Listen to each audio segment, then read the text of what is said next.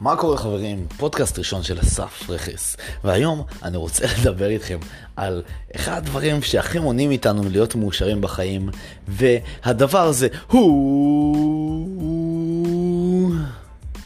שאנחנו חושבים בכלל שיש משהו שאמור למנוע מאיתנו מלהיות מאושרים בחיים.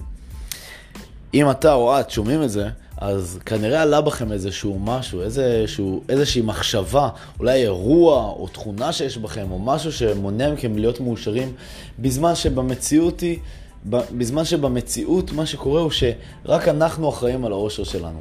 כי בסך הכל, אדם מסוים מציב לעצמו מטרות ואומר, אני רוצה להרוויח מיליון דולר, ואתה שואל אותו, בשביל מה אתה רוצה להרוויח את המיליון דולר האלה? כדי שיוכל לעשות ככה וככה וככה. ובשביל מה אתה רוצה לעשות את, זה, את הדברים האלה?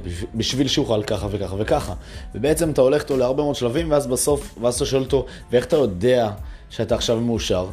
איך אתה יודע שהגעת לאן שאתה רוצה? ואז הוא אומר, מה זאת אומרת? אני פשוט חושב עם עצמי, יושב, מסתכל, או פשוט מרגיש ואומר, אני מאושר, השגתי את מה שאני רוצה. ומה שמוביל אותנו למסקנה היחידה הזאת, שאנחנו מחליטים מתי אנחנו מאושרים, מתי השגנו את היעדים שלנו.